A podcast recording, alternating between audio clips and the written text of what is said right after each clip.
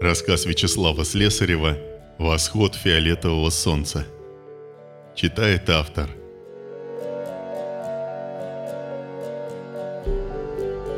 Воспоминания о звездах. Бесконечной сияющей точки в бескрайнем ночном небе. Почему моя память снова и снова возвращается к ним?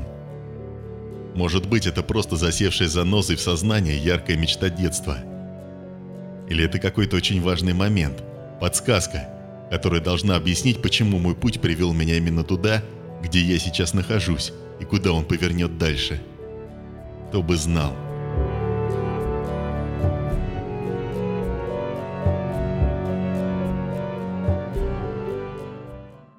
Гигантский транспортник галактического класса начинал маневрировать перед приземлением.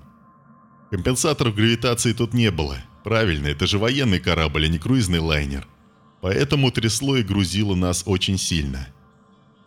Леня, жалостно скорчившись, блевал в углу прямо на стальной пол. Леня – это мой видеооператор. Молодой зеленый парень. Он еще не привык к постоянным перелетам, как мы говорим на фирме, не устаканился. Конечно, он совсем не простой оператор и не случайный человек в нашем деле. Гений. Наши охотники за головами нашли его еще в восьмом классе, когда он свои видеоблоги снимал – Долго его вели, обрабатывали. Такие виртуозные спецы сейчас в новостях на вес золота. А как он прошел подготовку, так начал летать по репортажам вместе со мной. Кажется, что было это совсем недавно. А по факту мы с ним уже год вместе отработали. «Ну что, проблевался, юноша?» Подбодрил я Леонида своим традиционным вопросом, когда тот изможденно плюхнулся в соседнее кресло и пристегнулся фиксирующими ремнями. «Дядя Стас, это он меня так называет, дядя. Хотя мне еще и сорока нет. Дядя Стас, вот скажи, что опять за мандула творится? Послали нас, телевизионщиков, на транспортном корабле. На нем только чугун возить. Хотя есть ведь у них, есть обычные человеческие лайнеры. Хрена вам. И опять же, нет, чтобы просто взять, сделать гиперпереход к планете и приземлиться. Мы уже сутки в какие-то кошки-мышки играем. Зачем, подлетая к системе назначений, надо непременно совершать эти бессмысленные скачки во все стороны, тупые снижения, взлеты над какими-то гигантскими булыжниками? Спросил он скорее чисто риторически. Но ты же понимаешь, мы на самой окраине. Тут действует пресловутый девятый протокол, обязательный для нестабильных планет внешнего кольца. Его пока никто не отменял. Пояснил я занудным тоном учителя. Вот именно. Вот это дядя Стас и бесит. Тупая, твердолобая бюрократия, вояки. Написано, выполняем. А что написано? Какой в этом смысл? Перед кем тут следы запутываем? Перед местными червями, у которых, говорят, даже головного мозга найти не могут. Приказа думать, как всегда, в армию не поступало. Все у нас вот так, через одно место, не по уму. Продолжал горячиться он. Так, Леня, за это нам и деньги такие платятся. Мудро подытожил я его протестный выпад. Молодой оператор получал очень неплохо за каждую минуту репортажа. Неплохо даже по меркам крупного руководителя какого-нибудь земного предприятия. Сколько же получал я, даже ему самому лучше было не знать, для его же душевного спокойствия. Видимо, появление моей говорящей рожи в важнейших новостных репортажах оказывало какое-то поистине магическое воздействие на население Содружества, раз за это столько платили. Пока платили. Но долго ли это еще будет продолжаться? Я закрыл глаза и расслабился.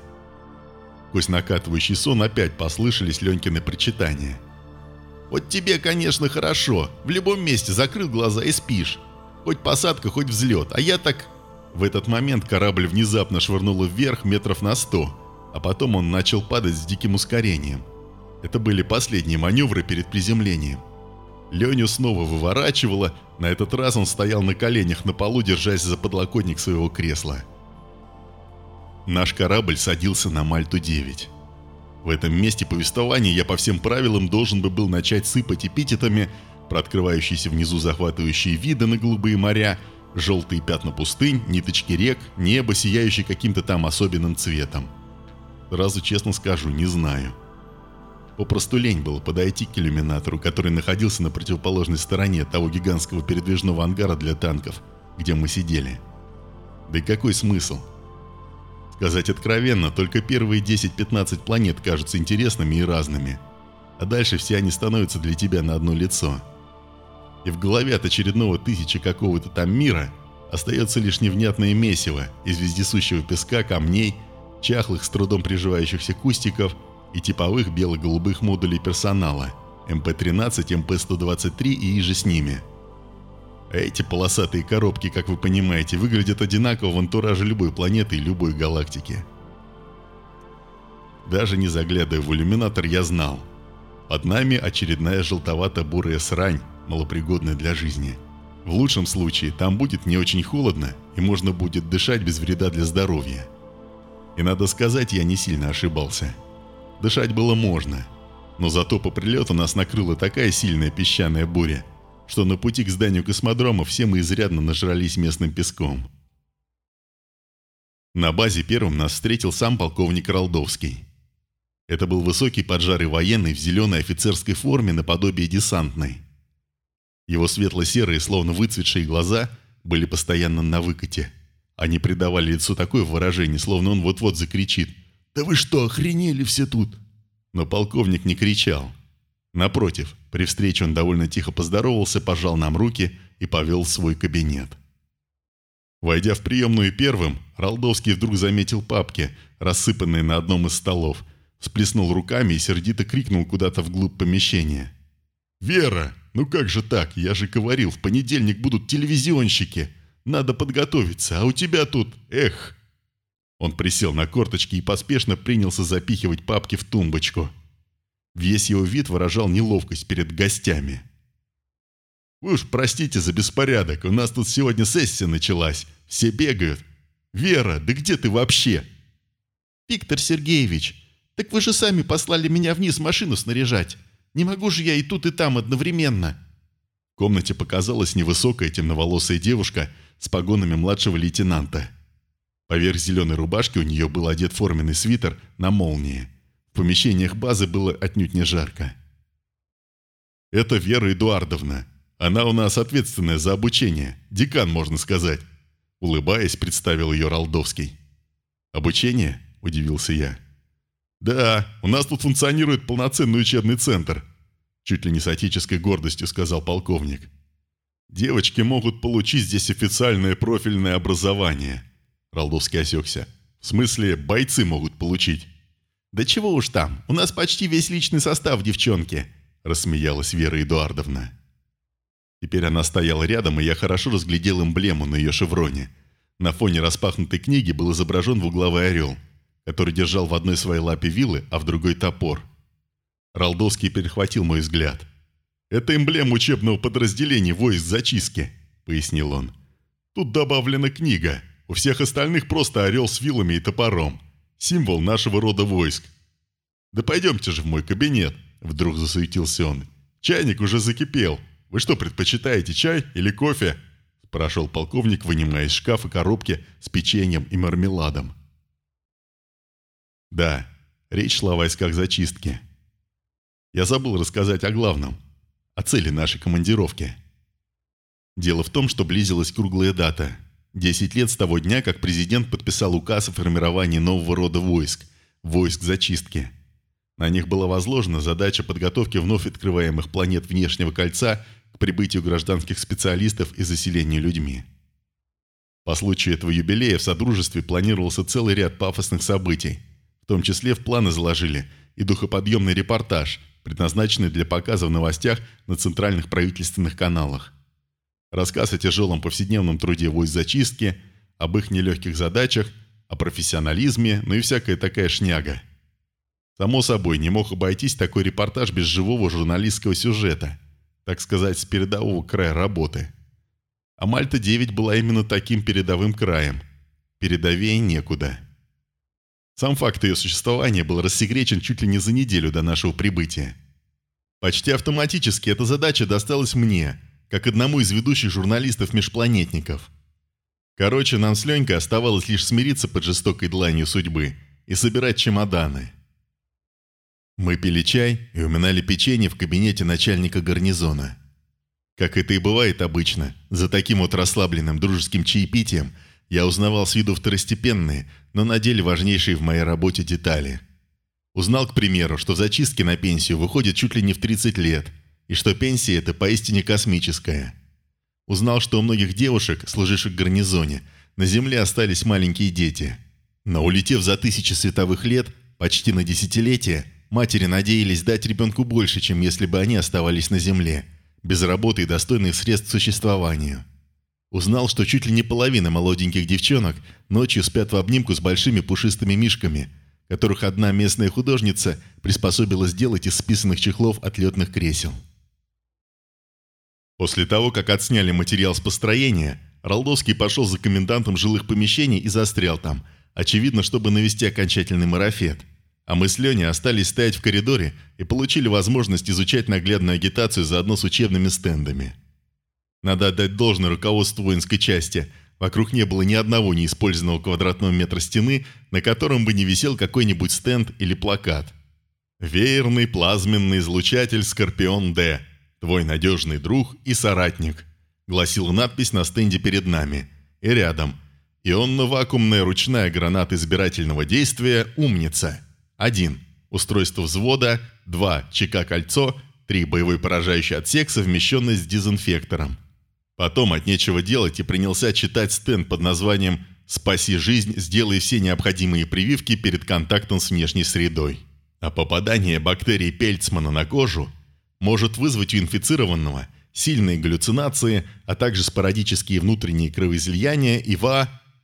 Дочитал я до конца колонку текста и обнаружил, что на этом ва все и заканчивалось. Приключения бактерий Пельцмана драматически обрывались. Продолжение я нигде не нашел даже на соседних стендах. Видимо, даже сами создатели этих стендов не особо удосуживаются их читать, с тоской подумал я. Да и желание выходить наружу у меня как-то сразу поубавилось. Мимо нас с Ленькой то и дело проходили небольшими группами отряды бойцов женского пола. Все они были как на подбор, невысокие, стройные, с миловидными личиками. Они с улыбками оглядывались на нас. «Он, видишь, девчонки все оглядываются на меня», вот что значит талантливый тележурналист. Надо будет сегодня к вечеру с кем-нибудь замутить. Может, даже он с теми тремя у окна. В пятнистых штанишках, а? Небрежно бросил я в сторону Леонида. Они же молоденькие. Вряд ли их интересуют такие древние старики. В то же время лично мне уже четверо улыбнулись. Кажется, я знаю, чем займусь сегодня вечером. Безразличным тоном процедил Леня сквозь зубы, не переставая вращать своей лохматой головой. «Слушай, я одного только не пойму. Откуда столько маленьких взяли? Тут никого нет выше метра шестидесяти. Не, ну прям как специально отсеивали, удивлялся я. На гравитопливе, небось, экономили. Мелких дешевле сюда забрасывать. Все тем же отстраненным тоном пошутил Леонид. Первый сюжет с построением отряда на местности отсняли довольно быстро. Все действие разворачивалось на фоне какого-то довольно унылого желтого холма. Бархан номер 17, так его называли местные – на нас нацепили пояса с карабинами, дали каски со светильниками и сказали, что во время операции мы будем идти сзади, за отрядом. Главное не высовываться и никуда не лезть. В целом эта боевая операция будет для нас довольно безопасным предприятием. Вслед за отрядом мы спустились по веревке в недра холма. Помню пещерку с гладкими ровными стенами, озаряемую холодными всполохами наших головных фонарей. Минут пять мы петляли по довольно просторному тоннелю вслед за армейскими – и вот, наконец, командир отряда дает нам сигнал затаиться. Мы прибыли на позицию. Перед нами небольшой полукруглый проход, примерно в метр высотой, который, похоже, вел в какое-то помещение. Командир ждала. Примерно через минуту из прохода выглянула маленькая мордочка с черными бусинками глаз. А потом вслед за ней появилось и все тельце, где-то с метр ростом, по форме больше похожее на тушку кальмара. У него не было ног, оно передвигалось за счет нижней части мантии, которая вместе соприкосновения с землей волнообразно колебалась. Вместо ручек у существа были восемь щупалец с присосками. Щупальца эти росли из верхней части тела. Существо пугливо оглядело нас и, пескливо проверещав что-то невнятное, юркнуло обратно в проем. «Кажется, набрели на очередное гнездо октомаров», пояснила сопровождающая нас во время операции девушка-сержант. Протяженность тоннелей внутри одного бархана может достигать десятков, даже сотен километров. И их исследуют специальные автоматические разведывательные дроны, шарики, как мы их называем. Шарики дают сигнал в случае обнаружения биологической активности И тогда уж посылают отряд. И что будет дальше? Спросил я. Но ответа ждать не пришлось. Неожиданно из проема вышло десятка-два бледных кальмароподобных существ. Они закрыли своими телами проход во внутреннее помещение и молча замерли. Маленькие темные глазки уставились на нас. «Так и есть гнездо», – выдохнула женщина-сержант. В следующую секунду командир дала беззвучную отмашку, и в руках бойцов ритмично заработали плазменные излучатели. Они точно отрабатывали по маленьким белым телам, разрывая их на мелкие куски, забрызгивая все вокруг синеватой кровью. На место погибших защитников прохода изнутри выбегали новые, которые также молча и непреклонно занимали свои позиции и также с шипением разлетались на ошметки. Я в оцепенении глядел, как сменяется очередная волна октомаров, как гора изорванных тел образует уже изрядный холм, и мне стало не по себе. Леня вопросительно посмотрел на меня. Он словно спрашивал, снимать это? Я утвердительно кивнул. Скорее всего, эти ужасные кадры потом изымут и засекретят. Из подземных съемок оставят разве что передвижение отряда по тоннелю. Но пока да, Пусть все снимает. Постепенно поток октомаров иссяк.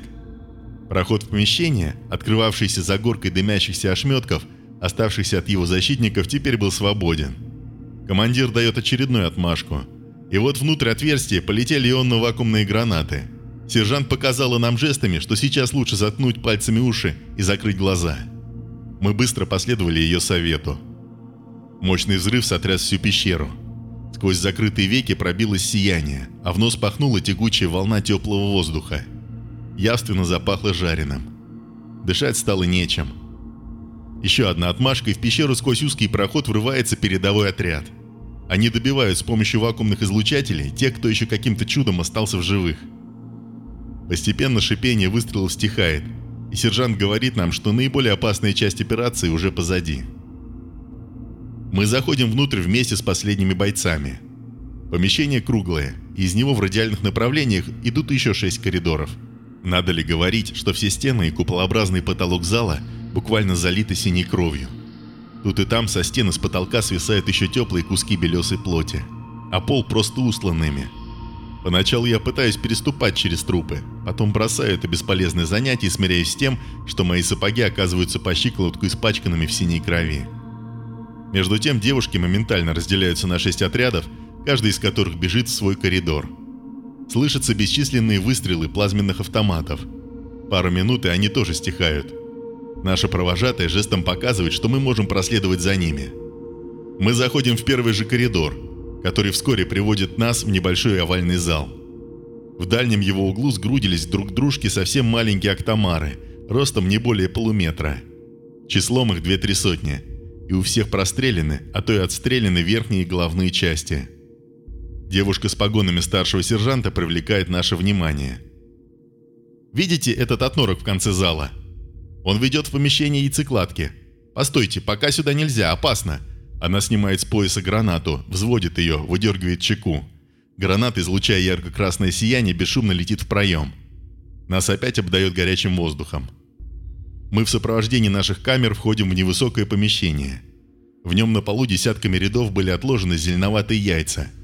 Теперь все они разорваны и поломаны. Осколки скорлупок скрипят под нашими сапогами, а их содержимое растеклось грязными лужами по полу. Прямо поверх разбитых яиц лежит надорванное тело мертвого Актамара, который в последнем объятии распростер свои щупальца, видимо безуспешно пытаясь защитить их от взрыва гранаты. Сальные волосы девушки-сержанта схвачены черной резинкой в тонкий мышиный хвостик. Плазменный автомат наперевес. Она улыбается.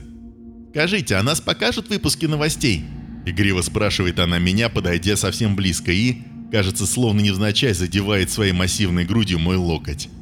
Я замираю в какой-то необъяснимой брезгливости к этому существу.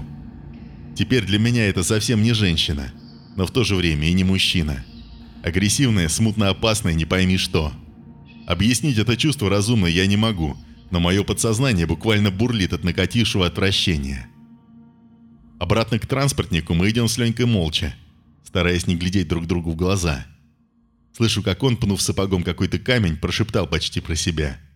«Вот ведь дерьмо, дерьмо». Но профессионал остается профессионалом при любом раскладе и даже при самом отвратительном настроении. И вот уже вечером я отсматриваю наработанный материал, начерно собранный в некий предварительный ролик.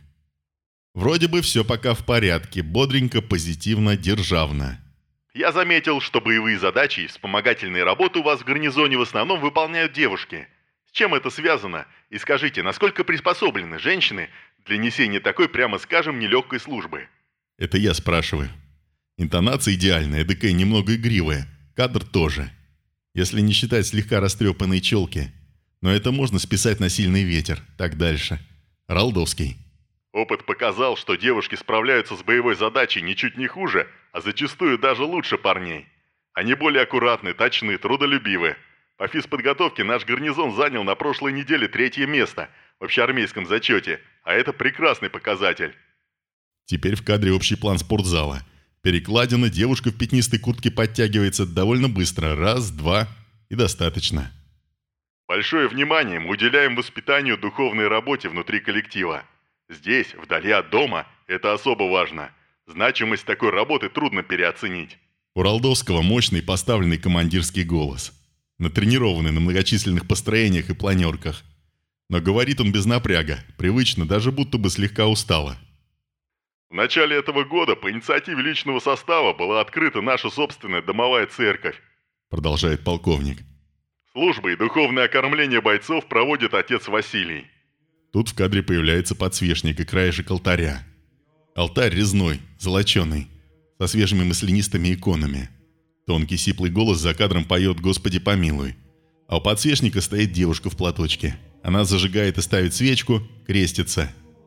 В ее больших задумчивых глазах отражаются огоньки свечек и читается какое-то неземное умиротворение. Какая красотулька получилась, отмечаю я. Духовность на этот раз просто на пятерку заделали. Так, мотаем дальше. Вот здесь, в пустыне, только что роботы-разведчики обнаружили опасную биологическую активность. Говорю я тревожным голосом и показываю рукой в сторону Бархана.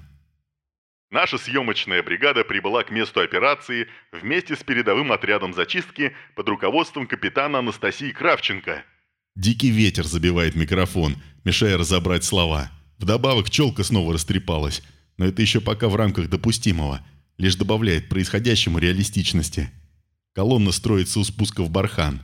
Девушка рядовой сосредоточенно скользит вниз по веревке.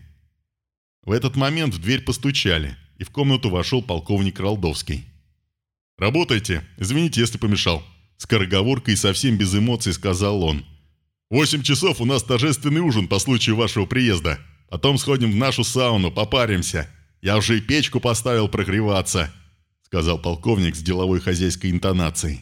По его лицу пробежал легкий отблеск радости, из чего можно было сделать вывод, что он и сам вечером в этой сауне планировал не слабо оттянуться.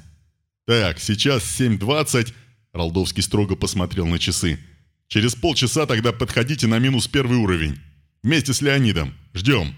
Я понял, что это было не предложение, а скорее приказ.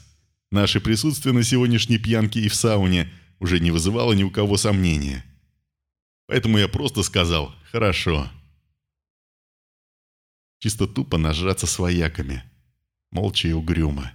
«А почему бы и нет?» – подумал я. Заводить новые знакомства, веселиться, изображать телезвезду мне совсем не хотелось. Леня молча лежал на своей койке, мрачно играя в шарики, что однозначно свидетельствовало о переживаемом им тяжелом душевном надломе. Богатый на такие ситуации жизненный опыт подсказывал мне. Во время пьянки можно получить совершенно уникальную информацию. Даже гораздо более интересную, чем та, что была получена во время дружеского чаепития и совместного поедания печенюшек. Да, я ее получил. Пили в предбаннике сауны уже третий час. Все шло довольно мирно и расслабленно – я, как известно, почти не пьянею, а поэтому, собравшись силами, решил под прикрытием всеобщего алкогольного дурмана наконец задать терзавший меня вопрос. «Виктор, а вот скажи мне, как на духу, почему все-таки у вас тут одни девчонки? В чем смысл?» Ненавязчиво, словно невзначай, обратился я к полковнику.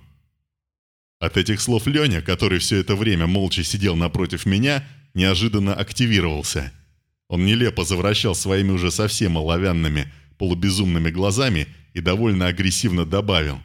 «Да, ты скажи мне, Зачем было баб в это говно втаптывать?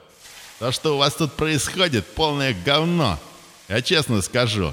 Но зачем сюда молодых девчонок было?» Почти прокричал он и вперился своим потухшим взором в Ралдовского. В образовавшейся тишине Ралдовский неспешно заговорил, мрачно глядя куда-то в стол. Два с лишним года назад в гарнизоне были одни парни, даже в медсанчасти, задумчиво начал он. Развернули базу, обосновались, приступили к выполнению задания. Когда ребята увидели, что именно они должны делать, отказы пошли. Ни за что не хотели убивать они этих октомаров, совсем беззащитных, не способных оказать нам практически никакого сопротивления. Ралдовский печально усмехнулся. Но армия-то у нас не первый год существует. Зажали дисциплину, припугнули мы, как водится, карцером, судом за дезертирство. Дело пошло потихоньку. Со скрипом, но пошло. И пойми, мне самому было мерзотно все это делать. Да дрожи мерзотно. Но имелось заключение косморазведки и приказ командира. Для меня, как для начальника части, никаких вариантов не оставалось. Зачистили так уже где-то сотню нор. А потом пошли эти, срывы. Массовые драки в казармах, дикий неуставняк, самоубийство. У многих башню посрывало так, что и вспомнить страшно. Помню, в один день бегу в казарму. Там командир второго взвода, говорят, покончил с собой. Разбил с разбегу голову об стену. Точнее, остальной пожарный щит. И вот я бегу смотреть, потому что просто поверить в такое не могу. А в коридоре абсолютно голый стоит командир роты в совершенно неприличной позе и кричит мне. Это он мне так кричит. «Возьми меня, мой прекрасный принц!» А из подвальных помещений вопли просто нечеловеческие доносятся. Сержанты там закрывали салах, воспитывали. И такое с ними вытворяли, что лучше этого просто не знать. В этот момент я понял, что все. Мы потеряли практически весь личный состав. Это было совершенно небоеспособное подразделение – Башкой поехали буквально все. Пришлось проводить срочную эвакуацию персонала. К счастью, тогда прислали нам толкового психолога, и меня, благодаря его заключению, не привлекли за такие дела к трибуналу. Психолог изучил всю эту бойню и пришел к выводу, что такое боевое задание входит в противоречие с природными рефлексами, которые не позволяют воину убивать тех, кто значительно слабее, кто не может тебе даже ответить. И от этого противоречия происходит компенсация. Воин начинает подсознательно уничтожать, наказывать сам себя. Это древний механизм. Он сформировался еще когда наши предки по деревьям лазали. Но, сказал психолог, этот комплекс честного поединка присущ только мужской половине человечества. Женщины издревле не участвовали во всех этих племенных битвах и драках, а поэтому у них в подсознании напрочь отсутствуют механизмы, которые бы эти драки как-то регламентировали. Если на боевых постах у вас заменить мужчин женщинами, дать им хороший стимул, а главное убедить, что они делают нечто правильное, нужное и справедливое, то подобных психических сбоев впредь не будет. Будет некий порог жалости к слабому, но они легко перешагнут его с вашей помощью без каких-либо последующих осложнений. Ну вот мы и ввели в игру девушек, и, как видите, успешно. Прогноз психолога сработал на все сто процентов. «И как же вы убедили их в правоте своего дела?» – вмешался я. «А, это у нас в основном задача отца Василия. У него талант объяснять и убеждать», — Ралдовский кивнул на священника. Тот сидел, упершись в край стола своим внушительным животом и задумчиво молчал. Мы вопросительно смотрели на него, ожидая ответа. Наконец, после изрядной театральной паузы, отец Василий вздрогнул и, многозначительно обведя взглядом всех присутствующих, сказал, «Ну что же вы, отцы, сидите как неродные, не вздрогнуть ли нам?» «Наливаем, наливаем!» Приговаривал он своим тонарком, с виртуозной ловкостью разливая виски по стаканам. «Главное, Стас, если там наверху будут интересоваться, как обстоят у Ралдовского дела на Мальте, нет ли бардака, ты скажи, что, мол, у него полный порядок, все в идеале, хорошо? Тем более, так ведь оно и есть. Ты ж все видел. А интересоваться они будут, непременно будут, после тех дерьмовых событий, очень многие захотели со мной расправиться. Все мне припомнили, копают постоянно. Но ты, главное, так и скажи. Образцовая часть никаких нарушений при личном посещении не заметил. Заговорщически шептал мне на ухо уже изрядно нагрузившийся полковник. Это было последним, что я запомнил из того вечера. Улетали мы на следующее утро в невеселом настроении. На том же транспортнике, что нас сюда и привез. Оказывается, кроме журналистов, он доставил на планету еще и новое, более мощное интеллектуальное оружие, которое позволяло всего за несколько выстрелов чуть ли не целиком выжигать норы со всеми их обитателями. В иллюминатор я так и не посмотрел. К Мальте-9 у меня не возникало ровным счетом никаких сентиментальных ностальгических чувств. Тем более, на соседнем со мной кресле сидел сам Ролдовский. Его вызвали на Землю по случаю предстоящих торжеств. Я, как обычно, закрыл глаза и расслабился. Позади еще одна планета, о которой я вскоре забуду. Во всяком случае, хорошо постараюсь забыть. Внезапно мой сон прервал звук сирены. Нападение на корабль. Составу занять боевые позиции. Лаконично сообщало информационное табло. Я огляделся. Леня и полковник уже стояли у иллюминатора и в ужасе на что-то смотрели. Вскоре послышалось Ленькина «Мать вашу!» Я поспешно подбежал к ним. То, что я увидел в следующий момент, полностью перечеркнуло все мои устоявшиеся понятия о мироздании. Вслед за нашим кораблем в небо взмывал гигантский летучий кальмар-осьминог, сопоставимый по размерам с самим кораблем. По форме это был все тот же Актомар, но несоизмеримо более крупный, более сложный по своему строению. Присоски на его гигантских щупальцах мерцали фиолетовым сиянием, Огромная мантия внизу ритмично сокращалась. Корабль бешено набирал скорость, но это, очевидно, не было проблемой для нашего преследователя. Он нагонял нас, пренебрегая законами гравитации, сопротивлением среды, да и самим здравым смыслом. Откуда-то снизу взлетели ракеты, и, не долетев сотню метров до чудовища, взорвались в воздухе. Осьминог мгновение замер. От его туши отделился гигантский сиреневый шар – который с безумной скоростью приблизился к поверхности планеты и взорвался, поднимая в воздух многокилометровый гриб. Базы и девчонок больше нет. Пронеслось у меня в голове. Между тем Актомар неспешно, словно лениво, отмахивался щупальцами от многочисленных ракет автоматического наведения, лавиной сыпавшейся из пусковых установок нашего корабля. Ни одна не достигала цели. Все взрывались в воздухе, нисколько не причиняя вреда сияющим конечностям существа – тем временем полковник Ролдовский уже колдовал что-то возле одной из стен. Видно было, как он проходил идентификацию и вводил какие-то коды в специальное устройство управления. Наконец он удовлетворенно нажал на последнюю кнопку, и консоль въехала обратно в стену. Шум двигателя моментально смолк. Корабль, безвольно накренившись, начал постепенно терять высоту. Внутри стен что-то заскрежетало. Потом было слышно, как сработали пиропатроны – от верхней части корабля отделились и шумом унеслись в разные стороны какие-то реактивные устройства.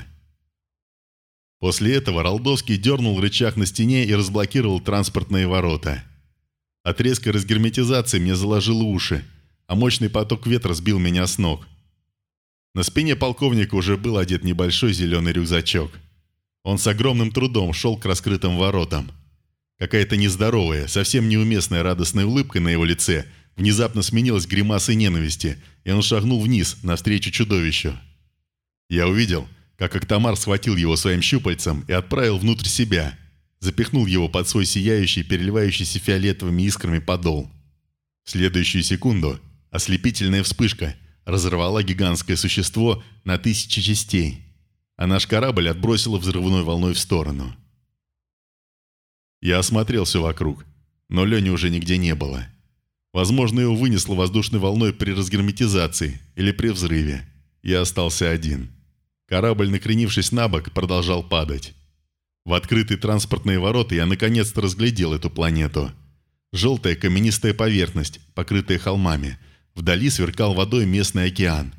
Белое солнце недружелюбно сияло в красноватых облаках. И тут мое внимание привлекли холмы. Это были те самые барханы – я вдруг заметил, что они увеличиваются прямо у меня на глазах. Не может быть. Я потряс головой. Между тем барханы явственно увеличивались, и вскоре их поверхности стали раскрываться наружу четырьмя прямоугольными уголками. А из отверстий показались гигантские сияющие туши октомаров, еще более крупных, чем первый. Все они неестественными темпами, набирая скорость, взмыли в воздух и теперь двигались к моему кораблю. Постепенно, по мере их приближения, я начал чувствовать на себе взгляд. Их взгляд. Было впечатление, что они смотрят прямо внутрь моего сознания. И внезапно мне стало спокойно и радостно. Возможно, так радостно, как не было еще ни разу в жизни. Словно я нашел давно потерянное счастье, обрел свой утраченный дом. Они, эти актомары, были очень мудрыми, добрыми и бесконечно понимали меня, чувствовал я. Они были тем, чего мне не хватало всю жизнь для настоящего счастья, для поистине детской, безмятежной радости. Они звали меня, и я шел к ним. Я легко сделал последний шаг и оттолкнулся ногами от кромки грузового люка. Я летел вниз навстречу вожделенным, любящим меня, ласкающим мой взор щупальцем, излучающим доброе фиолетовое сияние. Я видел, как вскоре прямо надо мной, подобно праздничному салюту, разорвался в небе на многочисленные осколки наш транспортный корабль. Мне было уже наплевать на него. Я шел навстречу своему счастью. Для служебного пользования. Секретно. Протокол 9. Ситуация 6А. Опасность захвата координатной информации иными враждебными формами жизни. Данный раздел регламентирует действия, направленные на недопущение захвата координат Земли, а также планетарных центров человечества иными формами жизни, способными такой информацией воспользоваться. Далее в этом разделе регламентируются организационно-технические меры, направленные на засекречивание и своевременное уничтожение координатной информации. Оглавление. Краткое введение. Глава А. Подлет к планете с возможным присутствием враждебных форм жизни. Использование ложных петель и гиперпереходов, делающих невозможным вычисление точки отправления корабля по следу и направлению гиперперехода. Глава Б. Оборудование всех кораблей, сертифицированных для работы на внешнем кольце, специальной командной консолью, позволяющей ответственному офицеру или экипажу корабля перевести корабль в режим «Ситуация 6А» в случае опасности его захвата. Глава В. Обязанность офицеров и экипажа своевременно сигнализировать об угрозе ситуации 6А. Ответственность за уклонение от сигнализации. Глава Г оборудование кораблей внешнего кольца исполнительными устройствами, обеспечивающими техническую реализацию режима 6А. Г1. Автономные реактивные датчики планетарной блокады. Их минимальное количество на транспортной единице, скорость, мощность излучения и дальность разлета. Г2 устройство моментального уничтожения всех черных ящиков, носителей памяти, навигационных приборов, уничтожителей мозгового вещества экипажа и персонала, владеющего координатной информацией категории 2 и выше. Г-3. Протокол уничтожения корабля при разных сценариях развития ситуации после активации режима 6А. Г-4. Оборудование всех кораблей ресиверами-блокираторами, делающими невозможным их выход из гиперперехода в случае обнаружения поблизости сигнала от датчика планетарной блокады. Ответственность за невыполнение режима планетарной блокады и сокрытие данных об обнаружении такой блокады. Введение. Наиболее опасной угрозой при освоении малоизученных планет является вовсе не потеря имущества или даже жизни экипажа. Максимальные усилия следует приложить, чтобы защитить Землю, колыбель нашего человечества – нашу Солнечную систему, а также главные планетарные центры человечества от внешнего вторжения. Основным залогом такой защиты является предотвращение самой ситуации, когда информация о координатах Солнечной системы попадает в руки высокоразвитых носителей разума нечеловеческого происхождения. Для сокрытия такой информации от инопланетного противника должны быть предприняты все возможные действия и принесены любые жертвы – вплоть до полного уничтожения летательных аппаратов и личного состава инопланетной экспедиции. До сих пор противник такого уровня в космосе нам не встречался. Однако преступно было бы пренебрегать возможностью его появления. Трудно переоценить ту опасность, которая настигнет Землю в случае обнаружения ее местоположения врагом, превосходящим нас по силе или уровню технического развития. Мне часто снится один и тот же сон – Страшный яростный сон. Я прихожу в детский сад за моими малышками. Обычный четырехэтажный детский садик. Еще на подходе я замечаю неладное. Беседки пусты, никто не копошится в песочницах, не скачет на деревянных лошадках.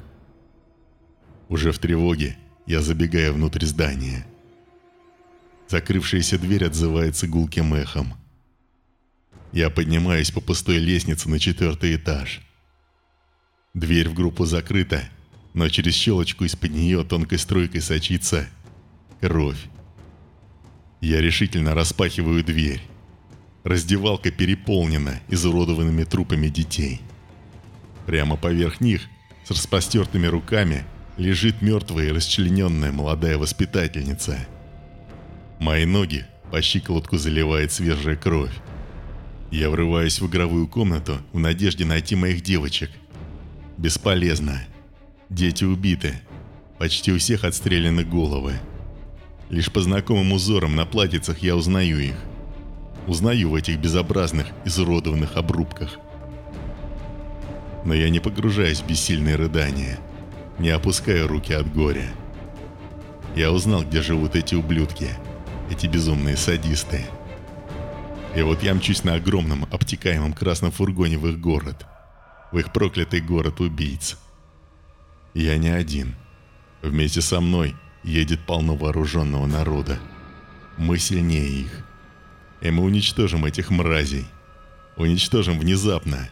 Мы попросту взорвем, выжжем их всех за то, что они сделали с нами, с нашими детьми. Да, это будет справедливым, даже милосердным поступком. Мой сверкающий красный фургон остановился посреди спуска, развернулся к городу боком. Из него выбегают люди – Вооруженные люди. Первый выстрел звучит для меня как райская музыка, а первые взрывы, сотрясающий город убийц, вызывают у меня практически экстаз. Я и сам приехал сюда, чтобы убивать. Моя рука сжимает холодную поверхность импульсно-вакуумного гранатомета. Щелчок, и снаряд, способный выжечь дотла целый квартал, взмывает в небо. Проклятые уроды корчатся при свете всполохов всепожирающего огня. Это последняя, моя самая любимая часть сна. Но чаще я вижу в своих снах звезды. Интересно, когда я впервые в жизни приобщился к этой мечте о далеких мирах, увидев бездонное звездное небо? Теперь я знаю, что это произошло со мной в семь месяцев. Меня вывезли гулять на коляске поздно вечером, и я проснулся. Отчетливо помню каждую звездочку – Каждую туманность и созвездие так, словно вижу их сейчас. Этих снов с воспоминаниями много. Если быть точным, их 287. И в каждом сне есть свой кусочек загадочного темного неба. Вот отец показывает мне на огромную сияющую дорогу в небе и говорит.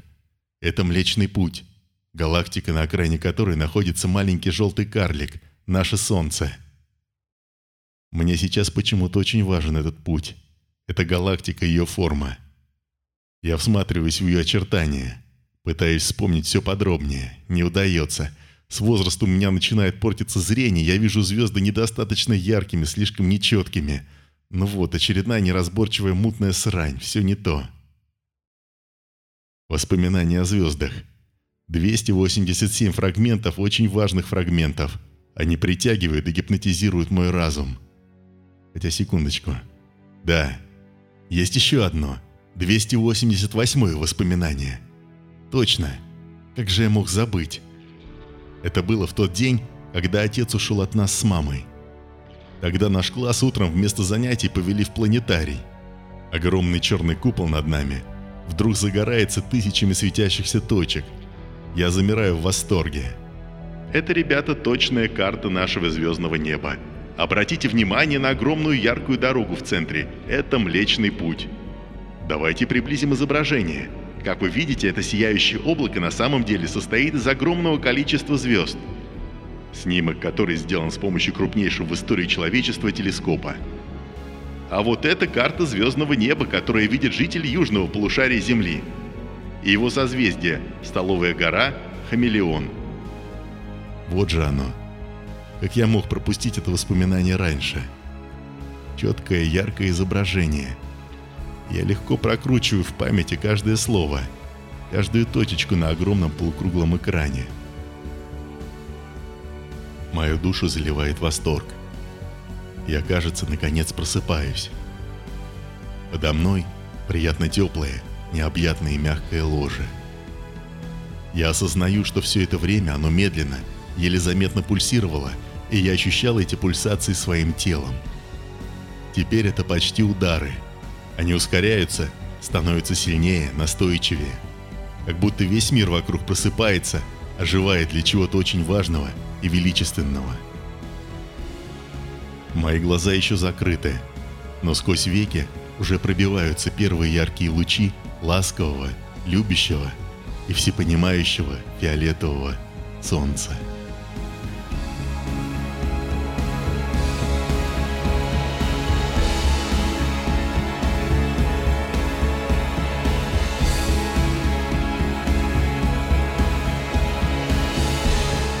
Вы прослушали рассказ Вячеслава Слесарева «Восход фиолетового солнца». Читал автор.